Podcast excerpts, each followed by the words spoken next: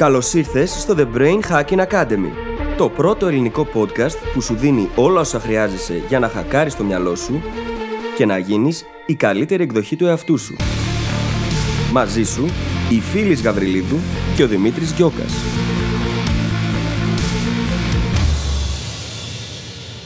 Γεια σου Brain Hacker και καλώς ήρθες σε άλλο ένα επεισόδιο του The Brain Hacking Academy. Σε αυτό το επεισόδιο συζητάμε για το λεγόμενο psychological safety. Στα ελληνικά θα το λέγαμε ψυχολογική ασφάλεια. Πρόκειται για μια κατάσταση στην οποία νιώθει κανείς ασφάλεια. Μπορεί να είναι ειλικρινής. Μπορεί να πάρει ρίσκα σε διαπροσωπικό επίπεδο. Μπορεί να μοιραστεί ανησυχίες και ερωτήματα. Μπορεί να μοιραστεί και τα λάθη που έχει κάνει. Καταλαβαίνεις λοιπόν πως πρόκειται για μια κατάσταση θεμητή, την οποία θέλουμε να έχουμε δημιουργήσει τόσο στις προσωπικές μας σχέσεις, όσο και στις επαγγελματικές. Ειδικότερα στα επαγγελματικά πλαίσια, είναι μια κατάσταση που μπορεί να οδηγήσει σε περισσότερη καινοτομία, περισσότερη δημιουργικότητα, περισσότερη παραγωγικότητα και φυσικά σε περισσότερη εξέλιξη.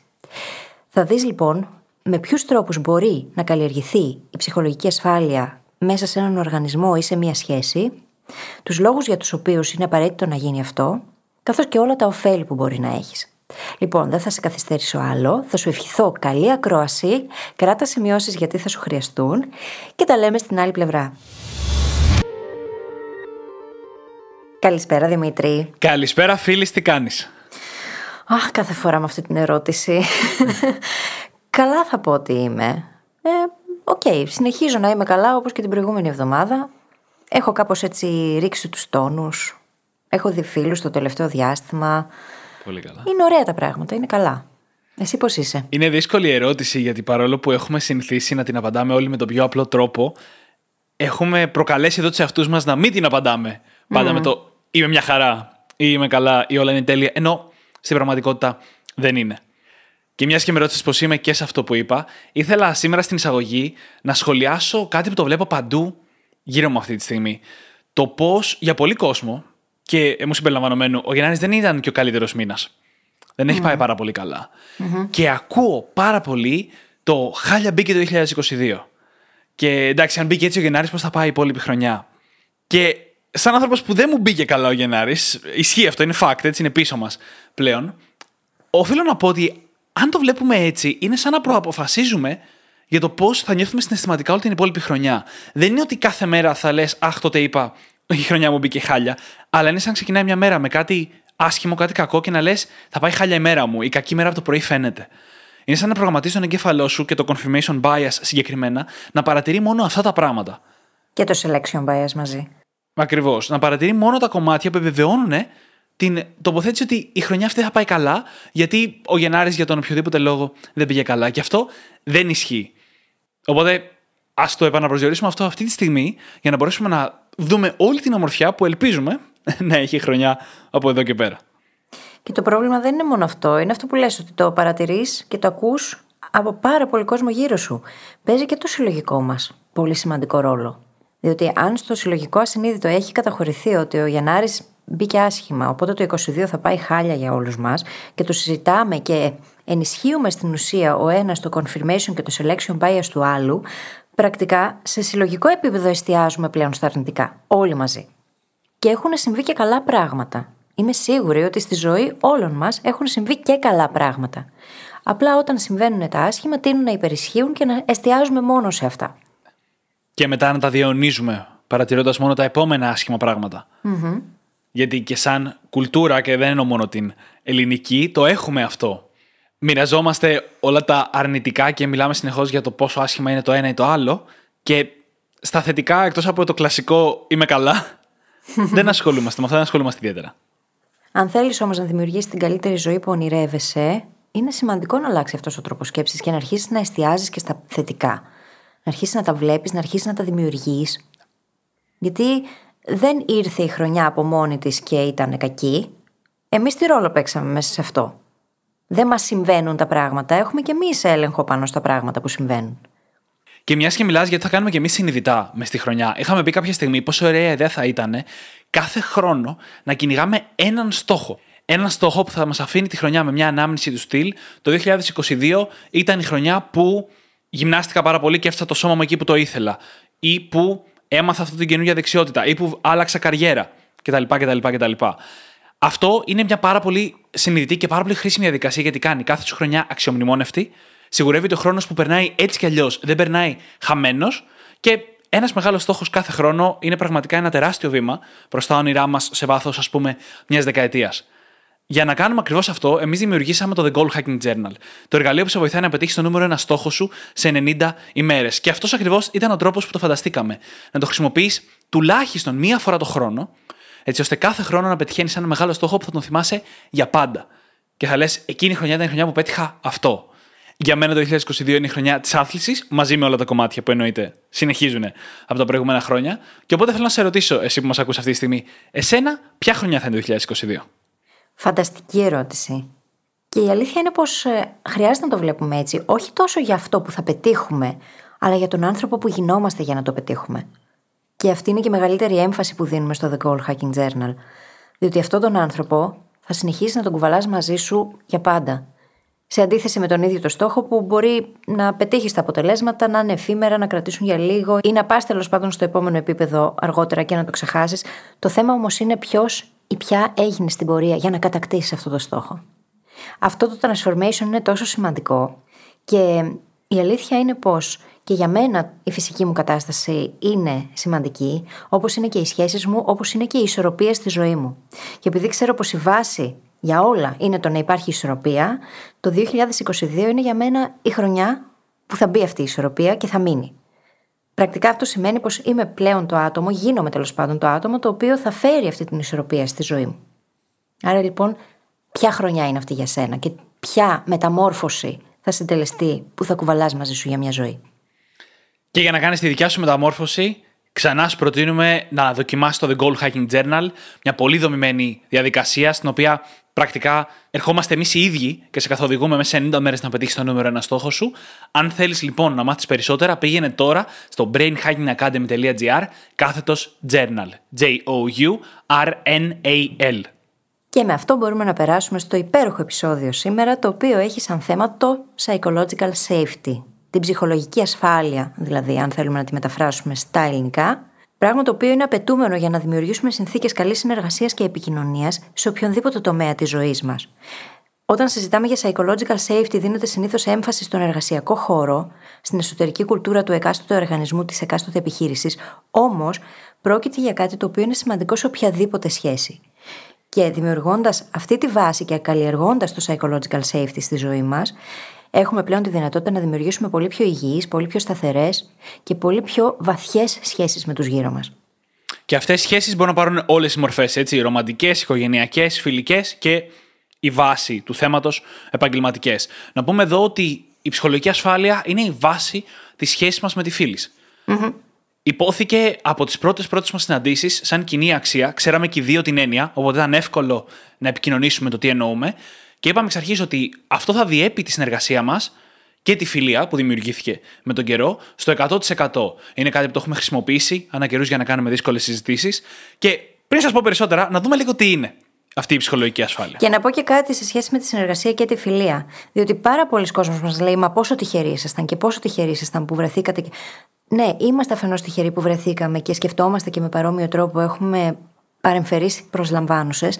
Από την άλλη όμως, το psychological safety δεν είναι κάτι που έτυχε, είναι κάτι που δημιουργείται και το χτίζεις.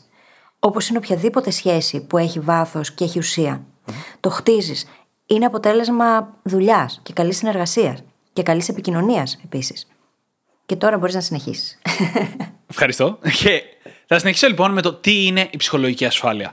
Είναι μια κατάσταση πρώτα απ' όλα η οποία επιτρέπει ανώτερη και βαθύτερη επικοινωνία. Θα το ορίσω λίγο γρήγορα. Είναι το να νιώθεις άνετα να μπορείς να μιλήσεις, να είσαι ο εαυτός σου μέσα σε ένα περιβάλλον, μια σχέση. Είτε δύο ατόμων, παραδείγματος χάρη ρομαντική, είτε μιας ομάδας, όπως ας πούμε στον επαγγελματικό χώρο. Είναι επίσης ένα εργαλείο που μπορείς να χρησιμοποιήσεις για να έχεις δύσκολες συζητήσεις. Όλα αυτά θα βγάλουν νόημα αμέσως μετά. Και για να την ορίσω λίγο πιο ολοκληρωμένα, θα πω ότι η ψυχολογική ασφάλεια είναι το να πιστεύεις πραγματικά έτσι βαθιά μέσα σου ότι δεν θα τιμωρηθείς, γελιοποιηθείς ή δεχτεί επίθεση γιατί μίλησες για ιδέες, γιατί έθεσες κάποιες ερωτήσεις ή προβληματισμούς, είτε γιατί έκανες κάποιο λάθος. Όταν λοιπόν μέσα σε αυτό το περιβάλλον νιώθεις αυτή την ασφάλεια, το πώς μπορείς να λειτουργήσεις μέσα σε αυτό το περιβάλλον και αντίστοιχα να βελτιώσεις και το ίδιο το αποτέλεσμα της εταιρείας, της σχέσης, είναι εκπληκτικό. Είναι εκπληκτικό, ειδικά αν ξέρεις πώς μοιάζει το ακριβώς αντίθετο. Και η αλήθεια είναι πως το έχω ζήσει αρκετές φορές σε εργασιακά περιβάλλοντα και ήταν πάρα πολύ άσχημο και ξέρω ότι πάρα πολλοί από εσάς που μας ακούτε τώρα το βιώνετε ενδεχομένως ή το έχετε βιώσει κάποια στιγμή. Όταν δεν υπάρχει psychological safety, υπάρχει πολύ έντονος φόβος μπροστά στο να είμαστε ειλικρινείς και να μοιραστούμε τις σκέψεις μας και αισθανόμαστε βοήθητοι. Έχω ζήσει αυτό το καθεστώς φόβου μπροστά στην κριτική των άλλων. Και μάλιστα σε αυτές τις καταστάσεις οι άνθρωποι τείνουν να κρύβουν τα λάθη τους για να προστατευτούν. Όμως δυστυχώς αυτή η κρυψίνια δεν βοηθάει κανέναν, γιατί τα λάθη που δεν επισημαίνονται επαναλαμβάνονται επειδή δεν έχουν επιληθεί. Επίσης υπάρχει έντονος ανταγωνισμός έως και εχθρική συμπεριφορά σε τέτοια περιβάλλοντα. Πράγμα το οποίο οδηγεί στο να έχουμε περισσότερο στρες, να μην θέλουμε να πάμε στη δουλειά ή να είμαστε εκεί, λιγότερη δημιουργικότητα, λιγότερη παραγωγικότητα και τελικά καταλήγουμε να μην ανήκουμε, να μην έχουμε αυτό το πολύ σημαντικό αίσθημα του ανήκειν, το οποίο μόνο θετικά μπορεί να φέρει. Διότι αν δεν νιώθεις πως ανήκεις εκεί που είσαι, δεν θέλεις, δεν έχεις τη διάθεση και να συμβάλλεις στο να βελτιωθούν τα πράγματα. Αντιθέτως, ψάχνεσαι για να φύγεις. Και αυτό είναι κάτι πάρα πολύ αρνητικό. Και γι' αυτό το λόγο χρειάζεται και είναι καλό που γίνεται όλο και περισσότερο στις μέρες μας να χτιστεί αυτή η εσωτερική κουλτούρα της ψυχολογικής ασφάλειας και σε οποιαδήποτε σχέση να το κάνουμε στάση ζωής. Όχι απλά να το δημιουργήσουμε στον εργασιακό χώρο, αλλά να το κάνουμε στάση ζωής, να το φέρουμε σε όλες μας τις σχέσεις. Διότι διαφορετικά δεν μπορούμε να επικοινωνήσουμε με ειλικρίνεια. Και αυτό είναι πρόβλημα. Και τα ωφέλη είναι ανεκτήμητα. Πρώτα απ' όλα αυτά που δεν φαίνονται. Στο πώς νιώθεις. Νιώθεις ασφαλής. Και είναι ένα συνέστημα που είναι βασικό στην πυραμίδα του Μάσλοου για εμάς, μετά από τις πολύ βασικές μας ανάγκες. Το οποίο σημαίνει ότι αν σε ένα τέτοιο περιβάλλον μπορούμε να νιώσουμε ασφαλείς, τότε και μόνο τότε μπορούμε να κυνηγήσουμε τα επόμενα επίπεδα, ας πούμε, μια αυτοολοκλήρωση μέσα από την εργασία μας ή τη σχέση μας. Αν δεν υπάρχει αυτή η ψυχολογική ασφάλεια, θα είμαστε συναισθηματικά τουλάχιστον όλη την ώρα σε μια λειτουργία του να προσπαθήσουμε να νιώσουμε ασφαλείς. Και θα μπορέσουμε να πάμε σε αυτό το επόμενο επίπεδο. Και έχει αποδειχθεί ότι το στρες οδηγεί στο να υπολειτουργεί ο ανθρώπινος εγκέφαλος οδηγεί σε περισσότερα λάθη, σε λιγότερη συγκέντρωση, σε πολύ χαμηλότερη παραγωγικότητα, δημιουργικότητα. Είναι μεγάλο πρόβλημα. Και έχει πολλά πρακτικά ωφέλη, έτσι. Οδηγεί σε λιγότερα λάθη. Α πούμε, φανταστείτε τώρα σε εργασιακό περιβάλλον. Οδηγεί σε λιγότερα λάθη, κυρίως γιατί κάθε φορά που γίνεται ένα λάθος, αυτό συζητιέται, έρχεται στην επιφάνεια. Δεν είναι πρόβλημα. Είναι ευκαιρία να μάθεις. Άρα υπάρχει και περισσότερη μάθηση και περισσότερη εξέλιξη και με τον καιρό λιγότερα λάθη. Και λιγότερα χαζά λάθη, γιατί αυτά είναι που θα συμβούν πιο συχνά και τα αποφεύγεις άμα μιλάς για αυτά και βρίσκεις λύσεις. Οδηγεί επίσης σε περισσότερη δημιουργικότητα και καινοτομία. Γιατί είναι πιο πιθανό κάποιος να μιλήσει, να φέρει μια ιδέα στην επιφάνεια, να τολμήσει να αμφισβητήσει μια κατεύθυνση που δίνουν ας πούμε, οι προϊστάμενοι, η οποία μπορεί να μην είναι και καλύτερη. Άρα οδηγεί και το άτομο και τον οργανισμό σε περισσότερη δημιουργικότητα και καινοτομία. Και τέλος, οδηγεί σε περισσότερη αίσθηση του ανήκειν, σε περισσότερη συμπερίληψη. Όπου δηλαδή όλα τα μέλη της ομάδας ή τη σχέση νιώθουν πραγματικά ότι ανήκουν εκεί που είναι και ότι μπορούν να είναι ο εαυτός τους μέσα σε αυτήν την ομάδα. Είτε ξαναλέμε δύο ατόμων, είτε περισσότερων. Και αυτό με τη σειρά του επιτρέπει και να χτιστούν καλύτερες σχέσεις μέσα σε αυτή την ομάδα, ή μια ρομαντική σχέση να γίνει ακόμα και οδηγεί και στο να νιώθεις καλύτερα όταν ασχολείσαι με αυτό το κομμάτι της ζωής σου, δουλειά, σχέση, και άρα να παίρνεις και καλύτερα αποτελέσματα. Γιατί μπορείς να δώσεις περισσότερο από τον εαυτό σου, αφού νιώθεις ωραία. Μα φανταστείτε όλοι πόσο όμορφα μπορεί να αισθάνεται κανείς όταν νιώθει ασφαλής και ότι μπορεί να εκφράσει σκέψεις, συναισθήματα, να μοιραστεί τις ιδέες του χωρίς φόβο. Πόσο ωραίο είναι το να μπορείς να κάνεις ακόμα και συσσαγωγικά το βάζω, ανόητες ερωτήσεις, πολύ βασικές ερωτήσεις, basic, και να μην νιώσεις άβολα με αυτό. Αντιθέτως, να είναι κάτι που θα συμβάλλει γιατί μπορεί να δημιουργήσει τις συνθήκες για να φέρει περισσότερη δημιουργικότητα στην ομάδα. Πόσες φορές δεν έχουμε κάνει μεταξύ μας συζητήσεις οι οποίες ξεκίνησαν από κάποιο τέτοιο ερώτημα; Και πόσο πολύ δεν έχει βοηθήσει αυτό στο να μπορέσουμε να δημιουργήσουμε το καλύτερο δυνατό υλικό που μπορούμε για τους brain hackers; Δεν θα γινόταν όμως αυτό αν δεν είχαμε εμπιστοσύνη και αν δεν είχαμε χτίσει αυτή την ψυχολογική ασφάλεια μεταξύ μας. Και πολλές φορές μπορεί αυτό να σημαίνει το να αλλάξεις μια πρακτική η οποία είδες μέχρι χθες ότι δεν λειτουργεί. Και αυτό δεν είναι απλό να γίνει, γιατί έχουμε συνηθίσει τόσο πολλοί άνθρωποι να κάνουμε αυτό που έχουμε συνηθίσει, που δύσκολα θα αμφισβητηθεί. Πόσο μάλλον σε μια ομάδα που δεν υπάρχει psychological safety, οπότε οι άνθρωποι θα συνεχίσουν με την πεπατημένη, γιατί ο φόβος μπροστά στο να την αμφισβητήσουν είναι πολύ μεγάλος. Και αυτό είναι από τα μεγαλύτερα ωφέλη, έτσι. Το να νιώθεις άνετος, ελεύθερος, να διαφωνήσεις, είναι ένα τεράστιο πλεονέκτημα. Ειδικά στον εργασιακό χώρο. Γιατί πρώτα απ' όλα σου δίνει τη δυνατότητα να κατονομάσεις πράγματα που σου είναι ξεκάθαρο ότι είναι λάθος. Και δεύτερον, αν δεν είσαι υπερβολικός, σου δίνει και τη δυνατότητα να δείξεις την αξία σου. Γιατί διαφωνώντας σε κάτι που οι άλλοι συμφωνούν, αν έχεις δίκιο, αυτό αναδεικνύεται. Είναι σαν να λες: Κοιτάξτε, έχουμε ένα πρόβλημα στο πώς το σκεφτόμαστε και ορίστε ένας δομημένος διαφορετικός τρόπος να το δούμε που μπορεί να μας οδηγήσει σε διαφορετική απόφαση. Και αυτό είναι μια πολύ χρήσιμη και σημαντική δεξιότητα να έχεις. Και είναι δύσκολο να την δείξεις αν δεν κάνεις τέτοιες συζητήσεις που απαιτούν επιχειρήματα. Και όταν νιώθεις άνετα να διαφωνήσεις, αυτό σημαίνει πως είσαι και πιο engaged, έτσι. Γιατί νιώθεις πως συμμετέχεις στη διαδικασία, συμμετέχεις στην εξέλιξη και στην πρόοδο. Και όταν το νιώθεις αυτό δικό σου, τότε κάνεις ακόμα περισσότερα. Θες να πας εκείνο το έξτρα μίλι. Όταν δεν το νιώθεις, είναι που δημιουργούνται τα προβλήματα. Και γι' αυτό είναι σημαντικό να δημιουργούμε τέτοια υγιή περιβάλλοντα. Και μαζί με αυτά που είπαμε νωρίτερα, ότι δεν θα τιμωρηθείς, δεν θα γελιοποιηθείς, δεν θα δεχτείς επίθεση, εξίσου σημαντικό είναι και από την άλλη πλευρά να μην μπουν αμέσως σε θέση άμυνας.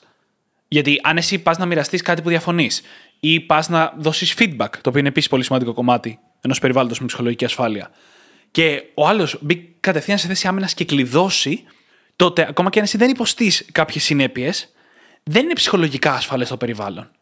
Είναι απαραίτητη αυτή η νοοτροπία του συναγωνισμού. Όταν έχουμε καλλιεργήσει το psychological safety, και αυτό είναι αυτό που κάνουμε και εμείς εδώ στο Brain Hacking Academy μεταξύ μας, είμαστε όλοι ανοιχτοί στο feedback. Και αυτό σημαίνει πως όταν θα έρθει ο Δημήτρης ή όταν θα έρθω εγώ στην ομάδα και θα πω ότι επικαλούμε το psychological safety, αυτό σημαίνει πως κανείς μας δεν θα πάρει αμυντική στάση, επειδή γνωρίζουμε ότι οτιδήποτε ειπωθεί σε αυτά τα πλαίσια υπόνεται με γνώμονα και σκοπό το κοινό καλό και την κοινή ανάπτυξη. Και σε αυτές τις περιπτώσεις μπορεί να υπάρξει επικοινωνία, πραγματική επικοινωνία, χωρίς κρυφές ατζέντες. Αυτός ο συναγωνισμός είναι αυτός που μπορεί να μας πάει και μπροστά όμως έτσι, γιατί ξαφνικά είμαστε ομάδα απέναντι στο εκάστοτε πρόβλημα. Δεν είναι ο ένας απέναντι στον άλλον. Και αυτό είναι πάρα πολύ σημαντικό για να μπορέσουν να λειτουργήσουν οι σχέσεις και να φέρουν τα καλύτερα δυνατά αποτελέσματα σε όποιο context κι αν είναι. Είτε είναι φιλικές, επαγγελματικές, ερωτικές, σε οποιαδήποτε περίπτωση. Και μέσα σε αυτό που είπες, φαίνεται ένα από τα πολύ σημαντικά και ενδιαφέροντα χαρακτηριστικά της ψυχολογικής ασφάλειας. Το οποίο είναι ότι είναι επικαλέσιμη. Τι σημαίνει αυτό, Είπα στην αρχή ότι είναι μια κατάσταση. Είναι κάτι που πρέπει να είναι διάχυτο δεν χρησιμοποιείται μόνο όταν θες να κάνεις μια δύσκολη συζήτηση. Είναι ο τρόπος με τον οποίο λειτουργείτε. Είτε δύο, είτε περισσότεροι. Παρ' όλα αυτά, μπορείς να το επικαλεστείς όταν θέλεις να κάνεις μια ιδιαίτερα δύσκολη συζήτηση. Αν θέλω να επικοινωνήσω κάτι δύσκολο στη φίλης, όπως ας πούμε ότι έκανε ένα λάθος, το οποίο κάτι μας έχει κοστίσει, ας πούμε, μπορεί να γυρίσω και να της πω: Ξέρεις τι, θέλω να συζητήσουμε κάτι, επικαλούμε την ψυχολογική ασφάλεια, το οποίο κατευθείαν βάζει τη φίλη σε μια συνειδητή λειτουργία ψυχολογικής ασφάλειας. Γιατί ναι, μεν είναι ο τρόπος που λειτουργούμε όλη την ώρα, αλλά ανά πάσα στιγμή ο καθένας μας είναι σε μια ψυχολογία που έχει να κάνει με εκείνη την περίοδο. Μπορεί να έχεις τα νεύρα σου, μπορεί να μην κοιμήθηκες καλά, μπορεί να ήταν δύσκολες τι τελευταίες μέρες. Δεν ξέρεις ακριβώς πώς θα δεχτεί ο άλλος κάτι δύσκολο, αν πας και το πετάξεις έτσι στο άσχετο. Με το που λες όμως, επικαλούμε την ψυχολογική ασφάλεια, κατευθείαν, εφόσον η αξία είναι κοινή, και εμείς την έχουμε ορίσει μαζί από την αρχή-αρχή, κατευθείαν μπαίνει σε μια λειτουργία του, όπα, αυτό θα το ακούσω χωρίς φίλτρα, χωρίς να μπω σε θέση άμυνας, χωρίς να αντιδράσω, με πάρα πολύ μεγάλη αποδοχή και θα προσπαθήσω να μάθω από αυτό που έρχεται να ακούσω αυτή τη στιγμή. Μπορεί να είναι ένα λάθος του άλλου, μπορεί να είναι feedback για μένα, μπορεί να είναι μια δύσκολη εξέλιξη στη ζωή μας, στη συνεργασία μας. Ό,τι και να είναι, με το να επικαλεστείς την ψυχολογική ασφάλεια, οδηγείσαι σε μια πολύ καλύτερη, πολύ πιο βαθιά και ανώτερο επίπεδο επικοινωνία. Και τα αποτελέσματα μιας τέτοιου είδους επικοινωνίας είναι τελείως διαφορετικά. Και μάλιστα το να εστιάσουμε στο αποτέλεσμα που μπορεί να φέρει είναι καλύτερο από το να πούμε πάμε τώρα να δημιουργήσουμε καλύτερες σχέσεις μεταξύ μας. Θα το δούμε αυτό και πιο αναλυτικά όμως αργότερα που θα δούμε πώς μπορεί να δημιουργηθεί. Το θέμα είναι πως στα περιβάλλοντα στα οποία έχει καλλιεργηθεί υπάρχει πολύ υψηλότερο επίπεδο στη μάθηση. Οι άνθρωποι μαθαίνουν περισσότερο, γιατί είναι πολύ πιο ανοιχτοί να μοιραστούν τα λάθη, να μοιραστούν αμφισβητήσεις, να μοιραστούν ερωτήματα και από αυτό όλη η ομάδα υποφελείται επειδή μαθαίνει και εξελίσσεται με αυτόν τον τρόπο. Δεν είναι τυχαίο λοιπόν ότι σε τέτοια περιβάλλοντα υπάρχει αυξημένη μάθηση και αυξημένη καινοτομία. Δεν είναι καθόλου τυχαίο, διότι οι άνθρωποι που αισθάνονται ασφαλείς μπορούν να δημιουργήσουν πολύ καλύτερα και πολύ περισσότερα. Να ξεκαθαρίσουμε τώρα μια πιθανή παρανόηση. Το να υπάρχει ψυχολογική ασφάλεια δεν σημαίνει ότι όλοι είναι καλοί μαζί σου ή με όλους τους υπόλοιπους όλη την ώρα. Αυτό κατά τη γνώμη είναι περισσότερο τοξική θετικότητα παρά ψυχολογική ασφάλεια και μάλιστα σε ένα περιβάλλον που όλοι είναι καλοί ο ένας με τον άλλον όλη την ώρα σημαίνει ότι δεν υπάρχει ψυχολογική ασφάλεια. Γιατί σημαίνει ότι φοβούνται να μοιραστούν, ας πούμε, ένα κακό feedback. Αν κάνεις μια παρουσίαση και είναι μέτρια ή υπό του μετρίου και όλοι σου λένε Τι ωραία παρουσίαση, μπράβο, αυτό δεν είναι ψυχολογική ασφάλεια. Σημαίνει ότι δεν νιώθουν άνετα να γυρίσουν να σου πούνε Κοίτα να δεις, δεν ήταν πάρα πολύ καλή. Στο λέω σαν φίλος, έτσι δεν στο λέω για να σε κρίνω. Και να σου δώσω και feedback, να σου πω τι θα μπορούσες να κάνεις καλύτερα. Και πόσο σημαντικό είναι αυτό. Μπορούμε να αναγνωρίσουμε την έλλειψη της ψυχολογικής ασφάλειας σε τέτοιες καταστάσεις. Όταν υπάρχει μια πολύ έντονη επιμονή στο να είμαστε καλοί ο ένας με τον άλλον και να μοιραζόμαστε τα καλά νέα και να κάνουμε τέτοιου τύπου συζητήσεις που στην ουσία θα μπορούσαν να χαρακτηριστούν έως και chit chat, ψιλοκουβέντα δηλαδή, αντί να κάνουμε σημαντικές ερωτήσεις με στόχο την επίλυση προβλημάτων. Πόσες ομάδες δεν το κάνουν αυτό, βρίσκονται στα meetings και αντί να συζητήσουν εκείνα τα ζητήματα που τους καίνε, κάθονται και συζητάνε τα πιο επιφανειακά πράγματα. Έτσι όμως δεν οδηγήσει σε πρόοδο. Και πολλές φορές λες ξανά και ξανά τα ίδια και τα ίδια, γιατί δεν μπορείς να πας σε πιο βάθος. Αν κανείς δεν τολμήσει να πει, παιδιά, δεν το βλέπουμε αρκετά βαθιά το ζήτημα, ας πούμε, δεν θα πας ποτέ να συζητήσεις για τα πραγματικά αίτια μιας εξέλιξης, ας πούμε, στη δουλειά. Και το θέμα είναι ότι πάντα υπάρχουν προβλήματα. Άλλοτε μικρότερα, άλλοτε μεγαλύτερα, Ακριβώς. αλλά πάντα υπάρχουν. Το πραγματικό θέμα είναι πόσο ανοιχτοί είμαστε οι άνθρωποι στο να τα συζητήσουμε και να βρούμε από κοινού λύσεις. Δεν είναι ότι δεν υπάρχουν. Απλά σε πολλές περιπτώσεις τα σμπρώχνουμε κάτω από το χαλί. Και γι' αυτό και λέμε ότι δεν είναι δυνατόν να είναι όλα καλά και όλοι καλοί όλη την ώρα.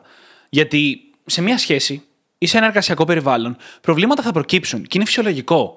Αυτό που κάνει ένα πετυχημένο περιβάλλον δεν είναι η απουσία προβλημάτων, αλλά ο τρόπος διαχείρισής τους. Άρα λοιπόν, όταν προκύψει ένα πρόβλημα, ναι, δεν θα είναι όλοι μες στην τρελή χαρά. Αλλά αν κάτσουμε όλοι μαζί, σαν ομάδα, να το δουλέψουμε αυτό το πρόβλημα και να βρούμε μια λύση και να εφαρμόσουμε τη λύση, χωρίς να κρυθεί κανείς για αυτή την εξέλιξη, τότε αυτό θα μας επιτρέψει να το κάνουμε αυτό ξανά και ξανά όλο και πιο αποδοτικά τις επόμενες φορές. Και για να μπορέσουμε να βρούμε την ισορροπία ανάμεσα στην ψυχολογική ασφάλεια και στο δεν είναι δυνατόν όλοι να είναι καλοί όλη την ώρα, νομίζω το χαρακτηριστικό που χρειάζεται για να το γεφυρώσει αυτό είναι η δικαιοσύνη. Ότι ένα περιβάλλον, εκτός από ψυχολογικά ασφαλή, πρέπει να είναι και δίκαιο. Αν λοιπόν είναι δίκαιο, αυτό σημαίνει ότι στις περιπτώσεις που τα πράγματα δεν είναι όλα με στρελή χαρά, θα ξέρεις ότι όποιο κομμάτι βρεθείς υπόλογος, θα είναι δίκαιο κομμάτι της ευθύνης σου. Και πόσο σημαντικό είναι να υπάρχει αυτό για να μπορείς να θέσεις και τα όρια σου. Να μπορείς να ζητήσεις βοήθεια από άλλους ανθρώπους. Γιατί πώς θα ζητήσω εγώ βοήθεια από τον Δημήτρη, αν μονίμως φοβάμαι ότι θα κατηγορηθώ και θα κρυθώ; Πώς θα θέσω τα όρια μου σε ένα περιβάλλον όπου πρέπει να είμαι πάντα καλή και να μιλάω στους άλλους και να τους λέω πάντα τα καλά μόνο; Δεν γίνεται. Είναι αδύνατον. Και αν είμαστε στο μετέχμιο και δεν ξέρουμε αν βρισκόμαστε σε ένα τέτοιο περιβάλλον, και μόνο που διορωτόμαστε καταρχάς είναι σημαντικό κομμάτι της απάντησης, αλλά μπορούν να βοηθήσουν και οι εξής ερωτήσεις. Φοβάμαι να μοιραστώ τα άσχημα νέα, να ζητήσω βοήθεια ή να παραδεχτώ ότι έκανα κάτι λάθος. Εάν η απάντησή μας σε αυτές τις ερωτήσεις είναι ναι, τότε υπάρχει ένα τοξικό περιβάλλον το οποίο χρειάζεται να αντιμετωπιστεί. Χρειάζεται να αρχίσουμε να βρίσκουμε τρόπους για να επικοινωνούμε με ασφάλεια με τους άλλους. Και αν είναι ένα περιβάλλον στο οποίο δεν έχουμε πολύ έλεγχο για να το αλλάξουμε, μπορεί να σημαίνει ότι δεν είναι το σωστό περιβάλλον για εμάς και να ψάξουμε ένα καινούριο περιβάλλον. Και αυτό είναι μια συσσαγωγικά πικρή αλήθεια της ψυχολογικής ασφάλειας, ειδικά στον επαγγελματικό χώρο. Πολλές φορές, ειδικά αν δεν έχουμε κάποια ηγετική θέση μέσα στην ομάδα, είναι δύσκολο μόνοι μας να αλλάξουμε την κουλτούρα μιας ολόκληρης ομάδας. Μπορούμε να γίνουμε το παράδειγμα και θα το δούμε σε λίγο, αλλά αυτό δεν σημαίνει ότι οι άλλοι θα ανταποκριθούν, ειδικά εφόσον δεν έχουμε κάποια θέση συσσαγωγικά ισχύως για να δημιουργήσουμε τις συνθήκες για την ψυχολογική ασφάλεια. Είναι ταυτόχρονα ένα πάρα πολύ σημαντικό χαρακτηριστικό για να μπορούμε εμείς οι ίδιοι να απολαύσουμε τη δουλειά μας και τη ζωή μας γενικότερα. Άρα λοιπόν, μερικές φορές, αυτή η πικρή εισαγωγικά πάλι αλήθεια είναι ότι πρέπει να βγούμε από το περιβάλλον που είμαστε και να ψάξουμε νέα περιβάλλοντα στα οποία αυτή η ψυχολογική ασφάλεια είτε ήδη υπάρχει, είτε πραγματικά υπάρχει θέληση να καλλιεργηθεί και δουλεύεται ενεργά. Μα δεν είναι τυχαίο το γεγονός ότι όλο και περισσότερες εταιρείες στον κόσμο προσλαμβάνουν τους ανθρώπους με βάση την εσωτερική τους κουλτούρα και το κατά πόσο μπορεί αυτός ο άνθρωπος να ταιριάξει σε αυτήν παρά τις ίδιες δεξιότητες και τις ικανότητες που έχει. Γιατί αν δεν μπορείς να ταιριάξεις, μπορεί να έχεις τα καλύτερα credentials, τις καλύτερες περγαμηνές. Και αυτό να μην σημαίνει απολύτως τίποτα. Εννοείται. Γιατί αυτό που κάνει μια ομάδα να λειτουργήσει καλά είναι η κουλτούρα και όχι τόσο πολύ δεξιότητες των ατόμων μέσα σε αυτή. Και ειδικά όσο πιο πολύ μεγαλώνει ο οργανισμός, τόσο πιο ξεκάθαρο γίνεται αυτό. Ότι λειτουργεί με βάση την ομάδα και το δέσιμο και την κουλτούρα αυτής της ομάδας. Τώρα, έχουμε μιλήσει για την ψυχολογική ασφάλεια. Να αντιμετωπίσουμε άλλη μια παρανόηση, ίσως. Δεν είναι δικαιολογία για να λες ότι να είναι. Δεν είναι, Α, είμαι σε ένα περιβάλλον με ψυχολογική ασφάλεια, άρα μπορώ να ψευτοπροσβάλλω τον άλλον όλη την ώρα και να περιμένω ένα OK με αυτό, ας πούμε. Και να γίνομαι κακός και να σχολιάζω και να κάνω κακεντρεχή σχόλια. Ή να. Και μετά να το θάβω. περνάω σαν αστεία, έτσι. Ναι, ναι, ναι, ή να θάβω του συνεργάτες μου στους άλλους συνεργάτες. Ε, όχι, δεν πάει ακριβώς έτσι. Ψυχολογική ασφάλεια δεν είναι μία άδεια για να λες ό,τι θέλεις. Ο σεβασμός είναι κύριο κομμάτι αυτής της εξίσωσης. Και αν και ο σεβασμός καλύπτει μεγάλο κομμάτι από αυτό, όλοι οι κανόνες επικοινωνίας που έχουμε καλύψει στα αντίστοιχα μας επεισόδια συνεχίζουν να ισχύουν για να μπορείς να επικοινωνήσεις σωστά και να έχεις καλό δέσμο με τους άλλους ανθρώπους. Η ψυχολογική ασφάλεια έρχεται ένα βήμα πάνω από αυτά και ορίζει στην κουλτούρα αυτού του περιβάλλοντος τι είναι OK να συζητηθεί. Το πώς θα το πεις. Το να έχεις tact όταν το λες. Το να φροντίσεις να επικοινωνήσεις σωστά τα επιχειρήματά σου χωρίς να προσβάλλεις κανέναν. Και όλα τα υπόλοιπα εξακολουθούν να ισχύουν. Εξακολουθούν να ισχύουν και το θέμα είναι ότι κάνουν όλα αυτά τα πράγματα πολύ πιο συνειδητά. Γιατί όταν λες ότι θέλω να καλλιεργήσω αυτό σαν κουλτούρα, γίνεται πολύ πιο συνειδητή οποιαδήποτε συμπεριφορά από όλα τα μέλη. Και επίσης ξέρουμε πλέον όλοι τι να παρατηρήσουμε και τι να αποφύγουμε. Γιατί μπορεί εσύ κάπου να ξεφύγεις και να έρθω και να σου πω, ξέρεις τι, ρε Δημήτρη, μήπως εκεί το παράκανε. Αν όμως δεν έχουμε έναν μπούσουλα όλοι μαζί, μια κοινή πηξίδα που να μας δείχνει προς τα πού θέλουμε να πάμε, αυτό δεν είναι τόσο εύκολο. Δεν έρθεις και να πεις, λοιπόν, να σου πω ψυχολογική ασφάλεια. Λοιπόν, τα κάνει μαντάραχτε. Με αυτόν τον τόνο φωνής για κάποιο λόγο. Επίσης. Έτσι έρχεται και μας τα λέει ο Δημήτρης. ναι, ακριβώς έτσι. Χρησιμοποίησες μια πάρα πολύ σημαντική λέξη, το συνειδητά. Αυτό είναι η ψυχολογική ασφάλεια. Είναι ένα hack και μια κουλτούρα. Για να υπάρχει συνειδητότητα στην επικοινωνία και περισσότερη δεκτικότητα και αποδοχή. Τα οποία με τη σειρά τους οδηγούν σε όλα τα πλεονεκτήματα που είπαμε. Δεν είναι δικαιολογία τύπου James Bond για να κάνεις ό,τι θέλεις. Και γι' αυτό. James Bond; Ναι, license to kill. Τέλειο. Για όποιον δεν το κατάλαβε δηλαδή, γι' αυτό ζήτησα τη διευκρίνηση. Γι' αυτό και μαζί με αυτά που έχουμε πει μέχρι τώρα θα κολλήσω και το accountability, το να είσαι υπόλογος σε κάποιον. Ναι, δουλεύεις σε ένα περιβάλλον, είναι OK να κάνεις λάθη, είναι OK να έχεις ερωτήσεις, είναι OK να διαφωνήσεις με όλα όσα γίνονται ή την κατεύθυνση που πάει να πάρει η ομάδα. Παρ' όλα αυτά, είσαι ακόμα υπόλογος σε κάποια πράγματα. Πρέπει να φέρεις ένα έργο, να το φέρεις μέσα σε μια συγκεκριμένη διορία, να αποδίδεις σε κάποια standards τα οποία στην καλή περίπτωση τα έχετε θέσει μαζί με τον προϊστάμενο ή την προϊστάμενό σου. Αυτά εξακολουθούν να υπάρχουν εκεί και εξακολουθεί να είσαι υπόλογος σε αυτά. Ένα περιβάλλον με ψυχολογική ασφάλεια σημαίνει ότι αν δεν τα πετύχεις μια φορά, αυτό δεν σημαίνει κάτι. Αλλά αν δεν τα πετυχαίνεις σταθερά, αυτό είναι πρόβλημα. Εκεί μπορεί να βρεθεί σε θέση είτε να φύγεις από τον οργανισμό, είτε να αλλάξεις τελείως θέση. Πριν γίνει όμως αυτό, το σίγουρο είναι ότι μπορούν να συζητηθούν όλα αυτά για να βρεθούν λύσεις. Εκεί μπαίνει και η ψυχολογική ασφάλεια, γιατί μπορεί να συμβαίνει το οτιδήποτε και να χρειάζομαι βοήθεια. Ακριβώς. Και η συζήτηση αυτή είναι που θα οδηγήσει στο να δούμε τελικά αν το ίδιο το άτομο χρειάζεται υποστήριξη ή αν απλά δεν ανήκει στον οργανισμό. Ακριβώς. Και είναι θέμα ψυχολογικής ασφάλειας και από τις δύο πλευρές να μπορεί να γίνει μια συζήτηση του στυλ. Είναι μια πάρα πολύ δύσκολη περίοδος για μένα, γι' αυτό και γι' αυτό το λόγο. Και αυτό κάπως επηρεάζει την επίδοση και την απόδοσή μου. Και λέγοντας το αυτό, να βρεις απέναντι έναν άνθρωπο ή μια ομάδα με πραγματικό ενδιαφέρον να σε βοηθήσει να περάσεις αυτή τη διαδικασία χωρίς να επηρεάσεις την πραγματικότητα τη δουλειά στα σημεία που θα δημιουργήσουν πρόβλημα σε σένα αργότερα. Και το ίδιο ισχύει και στις σχέσεις. Έτσι. Η ψυχολογική ασφάλεια είναι σημαντική, αλλά εξακολουθείς να είσαι υπόλογος σε κάποιους βασικούς κανόνες μιας σχέσης. Στην πλειοψηφία, ας πούμε, αποκλειστικότητα, σε όλες τις περιπτώσεις σεβασμός, καλή επικοινωνία, να περνάτε κάποιο χρόνο μαζί και όποια άλλη προσδοκία υπάρχει μέσα σε μια σχέση. Υπάρχει ακόμα accountability σε αυτά τα πράγματα και στον partner ή στους συνεργάτες και δεν αναιρεί αυτό την ψυχολογική ασφάλεια για να μπορείς να επικοινωνήσεις τα πιο δύσκολα σημεία ή τα λάθη ή τις ερωτήσεις κτλ, κτλ. Τώρα έχουμε πει πάρα πολλά και είναι όλα πάρα πολύ σημαντικά. Ποια είναι όμως τώρα τα πρώτα βήματα για να πας να δημιουργήσεις αυτά τα πλαίσια, να δημιουργήσεις την ψυχολογική ασφάλεια εκεί που βρίσκεσαι; Καταρχάς, είναι σημαντικό να δημιουργηθεί από πάνω προς τα κάτω όταν μιλάμε για επίπεδο εταιρείας ή οργανισμού. Δεν μπορώ εγώ, σαν απλή εργαζόμενη, να δημιουργήσω την κουλτούρα της εταιρείας. Αυτό χρειάζεται να δημιουργηθεί από τους ηθήνοντες. Το καταλαβαίνουμε όλοι. Από την άλλη, χρειάζεται να υπάρχει αμοιβαία διάθεση γι' αυτό. και να επικοινωνηθεί αυτό εκατέρωθεν. Διότι ο leader δεν μπορεί να έχει την απέτηση από τους άλλους να είναι ανοιχτή και να γίνονται ευάλωτοι τη στιγμή που ο ίδιος αρνείται να παραδεχτεί ότι μπορεί να κάνει λάθη και να έχει την ψευδή αυτοεικόνα ότι είναι τέλειος, οπότε ο ίδιος δεν θα μοιράζεται, αλλά οι υπόλοιποι χρειάζεται να μοιράζονται μαζί του τα λάθη που κάνουν ενδεχομένως ή τους προβληματισμούς τους. Δεν πάει έτσι. Είναι κάτι το οποίο χρειάζεται να λειτουργεί σε αμοιβαίο επίπεδο. Και χρειάζεται έπειτα να ζητάμε συστηματικά να επισημαίνονται προβλήματα, ακόμα και να μας δίνουν feedback. Είναι καλό το να ζητάμε feedback. Και όταν το ζητάς, διδάσκεις για του παραδείγματος. Το ζητάς, το αποδέχεσαι, το παίρνεις, το χρησιμοποιείς, το αξιοποιείς, πράγμα που δίνει και στον άλλον το παράδειγμα του πώς μπορεί να το διαχειριστεί. Γιατί αν εγώ, σαν leader, είμαι ανοιχτή να το δεχτώ, τότε είναι πιο εύκολο να το δώσω και σε σένα και να το εκλάβεις σαν κάτι το οποίο είναι ωφέλιμο και χρήσιμο για σένα και για την εταιρεία συνολικά. Και στις μη ιεραρχικές σχέσεις, όπως είναι ένα ζευγάρι ή δύο φίλοι, μπορείς 100% να γίνεις εσύ το παράδειγμα και να το δημιουργήσεις σαν κουλτούρα μέσα σε αυτή τη σχέση. Χρειάζεται προσπάθεια και από τους δύο και χρειάζεται και οι δύο να το εφαρμόζουν και να το ενστερνίζονται σαν χαρακτηριστικό την ψυχολογική ασφάλεια.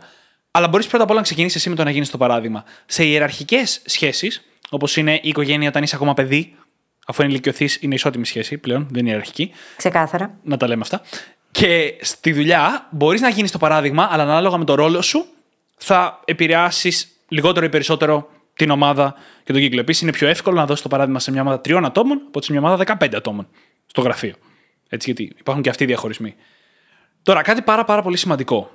Είπες εσύ, φίλη νωρίτερα, ότι το έχεις βιώσει στο παρελθόν να είσαι σε εργασιακά περιβάλλοντα που δεν είχαν καθόλου ψυχολογική ασφάλεια. Δεν φαντάζεσαι. Έχω την τύχη να μην το έχω βιώσει ιδιαίτερα στον επαγγελματικό χώρο, δεν θα πω καθόλου, δεν ισχύει, αλλά όχι ιδιαίτερα. Το έχω βιώσει όμως σε διαπροσωπικές σχέσεις. Πάρα, πάρα, πάρα Και στις δύο αυτές περιπτώσεις σημαίνει το εξής. Το κουβαλάμε μαζί μας σε επόμενες εμπειρίες. Βρισκόμαστε σε ένα ή σε δύο ή σε τρία εργασιακά περιβάλλοντα, σε μία ή σε δύο ή σε τρεις σχέσεις και βιώνουμε το αντίθετο της ψυχολογικής ασφάλειας. Και μπαίνουμε σε καινούργιες σχέσεις και ακόμα και αν είναι ένα πραγματικά ψυχολογικά ασφαλές περιβάλλον, εμείς διστάζουμε να μιλήσουμε ανοιχτά. Να τολμήσουμε να εκφραστούμε, να διαφωνήσουμε κτλ. Εμένα, ας πούμε, είναι χαρακτηριστικό μου στη δουλειά να μου βγαίνει εύκολα, γιατί δεν έχω τραυματικές εμπειρίες με αυτό το κομμάτι, αλλά στις σχέσεις ήταν το ακριβώς αντίθετο. Και εδώ βοηθάει πρώτα απ' όλα να το ορίσεις από την αρχή δεν ήταν τυχαίο ότι το κάναμε αυτό με τη φίλη. Καθόλου Στα πρώτα μας βήματα. Ήταν. Και ακόμα και σήμερα, μετά από τόσο καιρό, πολλές φορές μπορεί να μου πει ο Δημήτρης, φίλη, θέλω να συζητήσουμε κάτι. Και η αυθόρμητη, τελείως οργανική απάντησή μου, πρώτη σκέψη και αντίδραση, χωρίς να το επεξεργαστώ ακόμα, να είναι τι έκανα; Σκέψου λοιπόν πόσο βαθιά έχει δηλωθεί αυτή η ενοχή που προέρχεται από τέτοια περιβάλλοντα όπου το κατηγορώ ήταν στο επίκεντρο οποιασδήποτε δράσης αντί να δούμε από κοινού πώς μπορούμε να δημιουργήσουμε τις συνθήκες για να πάμε όλοι μαζί μπροστά. Και αυτό χωρίς ποτέ να έχουμε βρεθεί σε θέση να κατηγορήσουμε ένα τον άλλον ποτέ, ή να προσβάλλουμε ναι. ένα τον άλλον. Πραγματικά. Δηλαδή είναι τελείως το κατάλοιπο από το παρελθόν. Ξεκάθαρα, αυτό. ναι. Δεν υπάρχει. Δηλαδή ποτέ μα ποτέ ο Δημήτρης δεν μου έχει πει κάτι το οποίο να με στεναχωρήσει, να με κάνει να αισθανθώ ενοχή ή οτιδήποτε. Αυτό παρόλα αυτά είναι τόσο βαθιά προγραμματισμένο στο υποσυνείδητό μου που αναδύεται από μόνο του και χρειάζεται να έχω πολύ αυτεπίγνωση για να το πιάσω εκείνη τη στιγμή.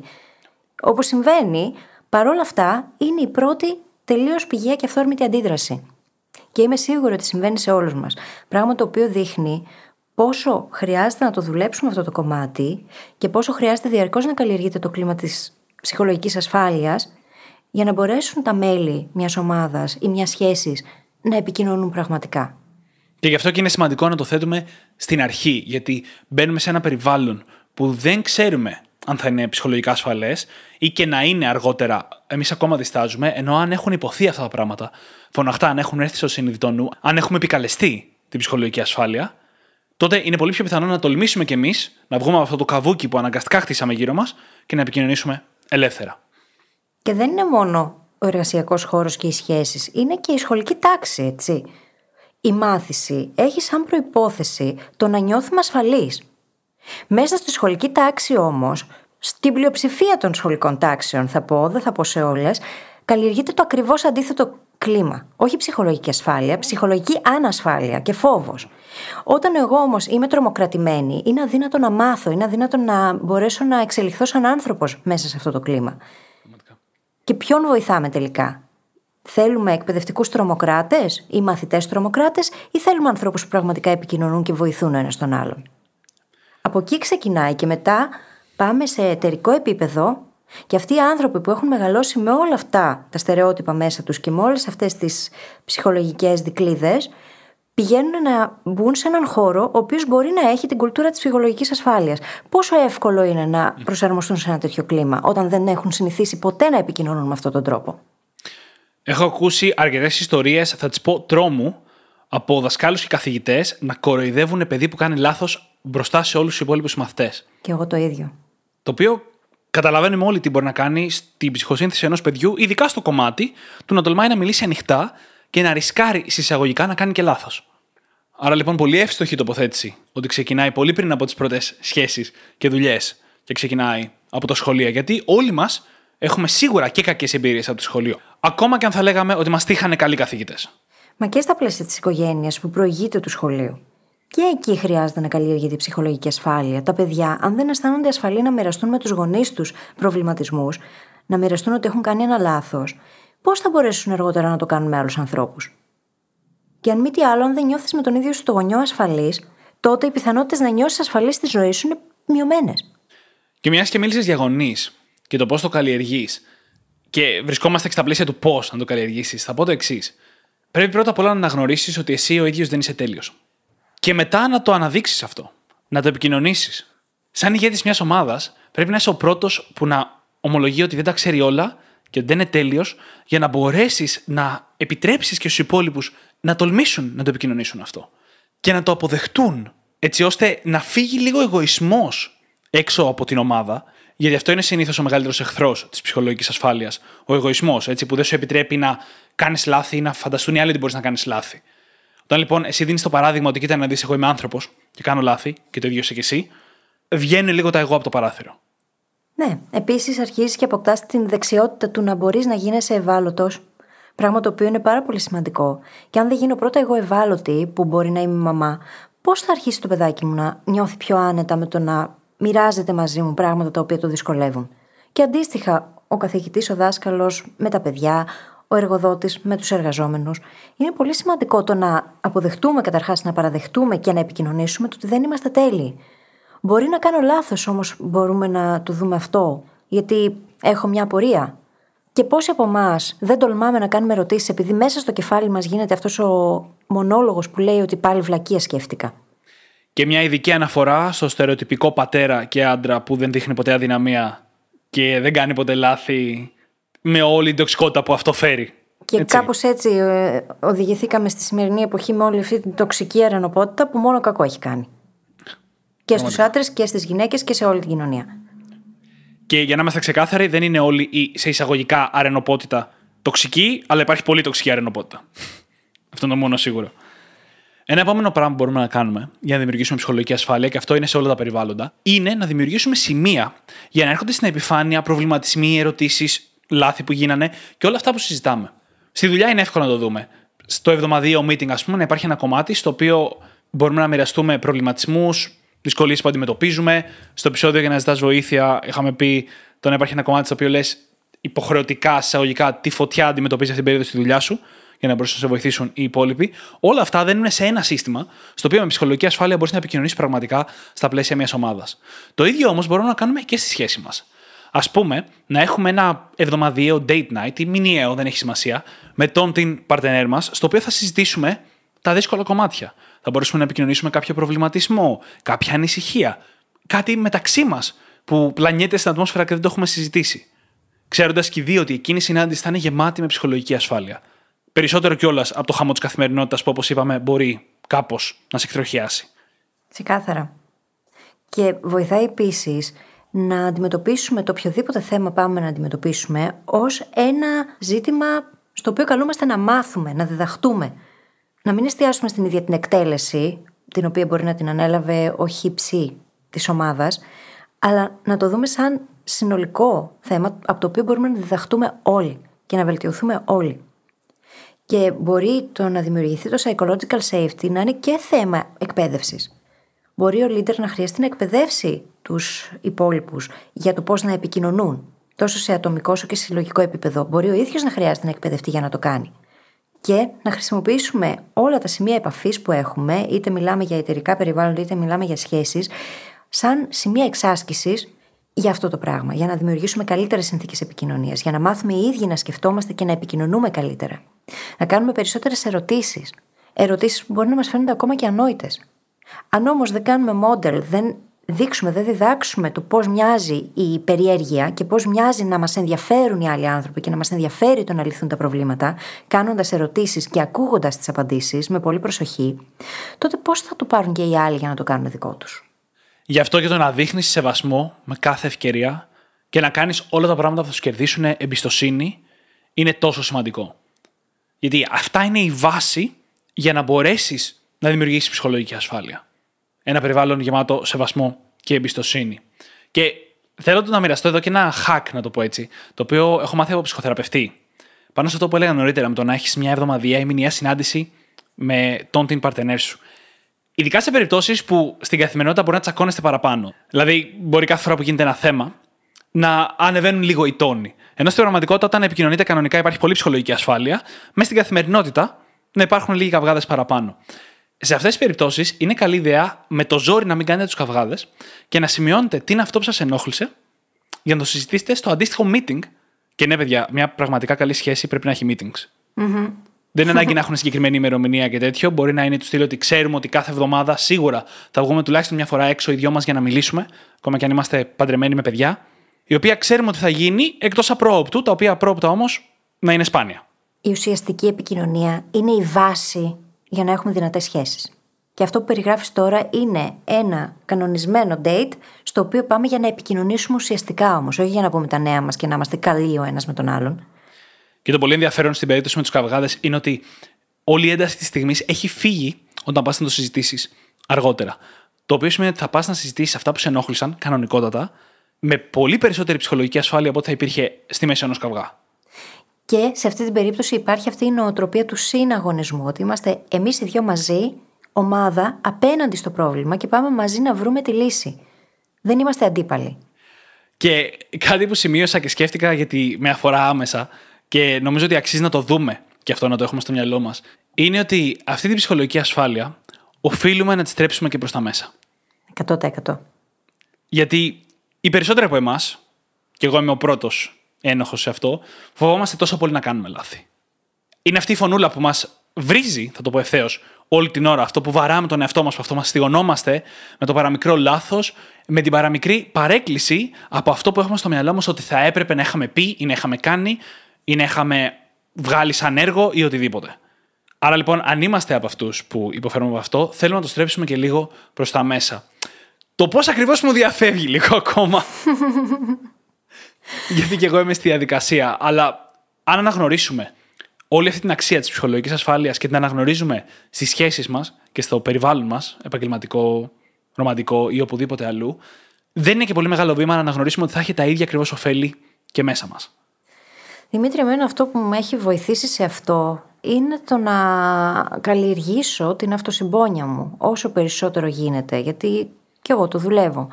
Όμως, όταν πιάνεις τον εαυτό σου να σκέφτεται τόσο αρνητικά για τον εαυτό σου, είναι μια υπέροχη ευκαιρία να αρχίσεις να απαντάς σε αυτή τη φωνή. Και να το δεις και λίγο διαφορετικά. Δηλαδή, αν μιλούσα σε ένα μικρό παιδί, θα του μιλούσα έτσι. Αν μιλούσα στον κολλητό μου, στην κολλητή μου, θα μιλούσα έτσι. Μήπως έχω κι εγώ δικαίωμα να κάνω λάθη; Μήπως αυτή η ενοχή που νιώθω δεν είναι δικαιολογημένη; Δεν είναι ότι πάντα μα πάντα θα λειτουργεί αυτό. Αλλά σίγουρα το να ενοχοποιούμε διαρκώς τον εαυτό μας και να τον κατηγορούμε δεν βοηθάει. Και δεν βοηθάει γιατί μετά αυτό μπορεί να το προβάλλουμε και σε άλλες σχέσεις. Και να έχουμε την προσδοκία πως και οι άλλοι σκέφτονται έτσι για εμάς. Ενώ αυτό δεν είναι αλήθεια. Ακριβώς. Και κάνοντα το αυτό, θα μπορέσουμε ίσως ίσως να χτίσουμε μια πραγματικότητα η οποία διαχέεται από ψυχολογική ασφάλεια. Και αυτό είναι μεγαλύτερο προνόμιο από τα περισσότερα προνόμια που κυνηγάμε να έχουμε. Πραγματικά, παιδιά. Το να νιώθεις μπο... ασφαλής παντού. Δεν μπορείτε να φανταστείτε πόσο ωραίο πράγμα είναι να το έχεις αν όχι σε όλους τους τομείς της ζωής, τουλάχιστον σε κάποιους που είναι και πολύ μεγάλοι, μεγάλο Ναι, ποσοστό της ζωής σου. Και καταλαμβάνουν μεγάλο κομμάτι της ενέργειας του χρόνου σου. Είναι πολύ σημαντικό πράγμα. Και θα το πω κιόλας συγκρίνοντας και αντιπαραβάλλοντας πρώτερες εμπειρίες με αυτή που βιώνω τώρα, έτσι. Γιατί πραγματικά το να ξυπνάς το πρωί και να μην θέλεις να σηκωθείς από το κρεβάτι γιατί φοβάσαι το μέρος στο οποίο θα πας και το τι θα αντιμετωπίσεις εκεί, είναι ό,τι χειρότερο υπάρχει. Και το λέω και συγκινούμε. Πραγματικά. Είναι ό,τι χειρότερο μπορεί να υπάρχει. Γιατί είναι η μισή σου και παραπάνω μέρα. Δεν είναι σίγουρα καλός ή είτε καν μέτριος τρόπος για να αφιερώνεις το χρόνο σου και να ζεις τη ζωή σου. Δεν υπάρχει κανένας λόγος. Έχουμε κάνει πολλή δουλειά σε αυτό το podcast για να επικοινωνήσουμε ότι οι επιλογές είναι πολύ περισσότερες από ό,τι φανταζόμαστε, αν είμαστε εγκλωβισμένοι σε μια τέτοια κατάσταση. Και ο χρόνος για να κάνουμε τη μετάβαση δεν είναι τόσο τρομακτικός όσο μας φαίνεται στο μυαλό μας. 100% και σίγουρα το να γυρνάς στο σπίτι με κλάματα κάθε μέρα δεν είναι η απάντηση. Σε καμία περίπτωση. Ψυχολογική ασφάλεια, λοιπόν, έτσι για να το ελαφρύνω ένα τικ. Όσο περισσότερο την καλλιεργούμε και όσο περισσότερο τη βρίσκουμε στη ζωή μας, τόσο περισσότερο και εμείς θα νιώθουμε καλύτερα, αλλά και ό,τι κάνουμε θα πηγαίνει καλύτερα. Και είναι ζώνη ελέγχου, έτσι. Είναι ζώνη ελέγχου. Υπάρχουν πράγματα που περνούν από το δικό μας έλεγχο. Μπορεί να μην έχουμε τον έλεγχο όλης της κατάστασης, αλλά ο τρόπος που τη διαχειριζόμαστε είναι δική μας επιλογή. Και αυτό χρειάζεται να το θυμόμαστε. Μπορεί να έχω την επιλογή να γυρνάω κάθε μέρα σπίτι με κλάματα και ταυτόχρονα να έχω την επιλογή να βρω τον τρόπο να επικοινωνήσω το πρόβλημα. Και αν δεν βρω καμία λύση και δεν βρω απήχηση, να βρω το θάρρος τουλάχιστον για να αποχωρήσω από εκεί που είμαι και να βρεθεί κάτι καλύτερο αργότερα στο δρόμο μου και θα βρεθεί. Σίγουρα θα βρεθεί. Όποιος ψάχνει, βρίσκει. Και με αυτό νομίζω ότι μπορούμε να κλείσουμε το επεισόδιο. Να το κλείσουμε, ναι. Όπως πάντα, μπορείτε να βρείτε τις σημειώσεις του επεισοδίου μας στο site μας, στο brainhackingacademy.gr, όπου μπορείτε να βρείτε και το journal μας, είτε πηγαίνοντας κατευθείαν στο κατάστημά μας, είτε πηγαίνοντας στο brainhackingacademy.gr, κάθετος journal. J-O-U-R-N-A-L. Και φυσικά θα σας ζητήσουμε να κάνετε subscribe στο Spotify ή σε όποια άλλη εφαρμογή μας έχετε βρει και μας ακούτε, να μας αφήσετε και μια φανταστική πεντάστερη αξιολόγηση. Με αυτούς τους τρόπους βοηθάτε το podcast να διαδοθεί και τους απανταχού brain hackers να γίνουν ακόμα περισσότεροι και για τον ίδιο λόγο κάντε και μια πράξη αγάπης. Αρπάξτε τα κινητά των φίλων σας και δείξτε τους πώς μπορούν να γίνουν και εκείνοι brain hackers. Σας ευχαριστούμε πάρα πολύ που ήσασταν μαζί μας και σήμερα και σας ευχόμαστε καλή συνέχεια. Καλή συνέχεια.